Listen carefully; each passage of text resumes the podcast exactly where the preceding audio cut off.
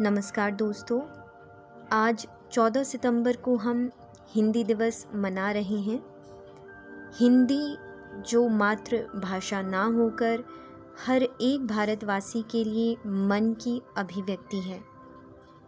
उन्नीस सौ सैंतालीस में जब हमारा देश अंग्रेज़ी शासन से स्वतंत्र हुआ तो उस समय बहुभाषी देश होने के कारण भाषा को लेकर एक बड़ा प्रश्न था।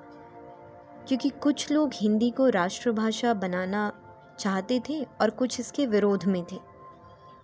ऐसे में हिंदी और अंग्रेज़ी दोनों को भारत की आधिकारिक भाषा चुना गया।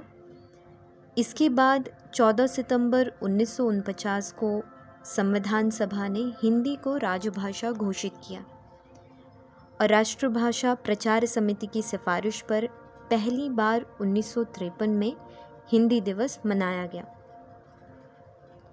हम जानते हैं कि भाषा ही मनोभाव व्यक्त करने का सबसे सशक्त माध्यम है।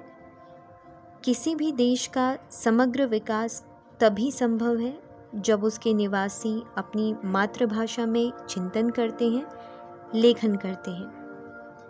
आधुनिक हिंदी साहित्य के पितामह माने जाने वाले भारतेंदु हरिश्चंद्र जी ने भी कहा है कि मातृभाषा की उन्नति के बिना किसी भी समाज की तरक्की संभव नहीं है, तथा अपनी भाषा के ज्ञान के बिना मन की पीड़ा को दूर करना असंभव है ऐसे में हम सभी का सामूहिक उत्तरदायित्व है कि अपनी मातृभाषा हिंदी का प्रयोग, प्रेरणा, प्रोत्साहन और सद्भावना से करें और इसे आगे बढ़ाएँ।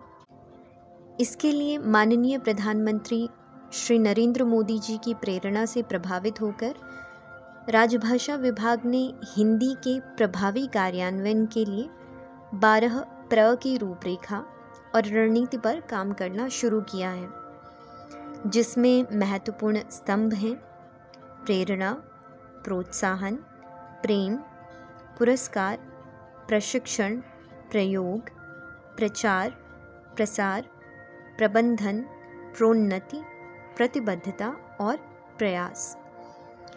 इन्हीं बारह प्र की रणनीति के अनुसार सरकारी कार्यालयों के कार्य को मूल रूप से सरल और सहज हिंदी में करने के लिए प्रेरित किया जाता है। आज़ादी के आंदोलन के भी तीन स्तंभ थे, स्वभाषा, स्वदेशी और स्वराज। इस स्वभाषा से स्वदेशी के संस्कार ने जन्म लिया और स्वराज की कल्पना मिली।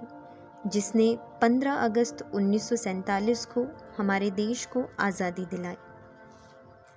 सरकार की ओर से किए जा रहे राजभाषा संवर्धन के प्रयास के साथ ही आइए हम सभी संकल्प लें कि हम अपने राष्ट्रीय कर्तव्यों का पूर्ण रूप से पालन करेंगे और अधिक से अधिक मूल कार्य हिंदी में कर अपने संवैधानिक दायित्वों का निर्वहन करेंगे।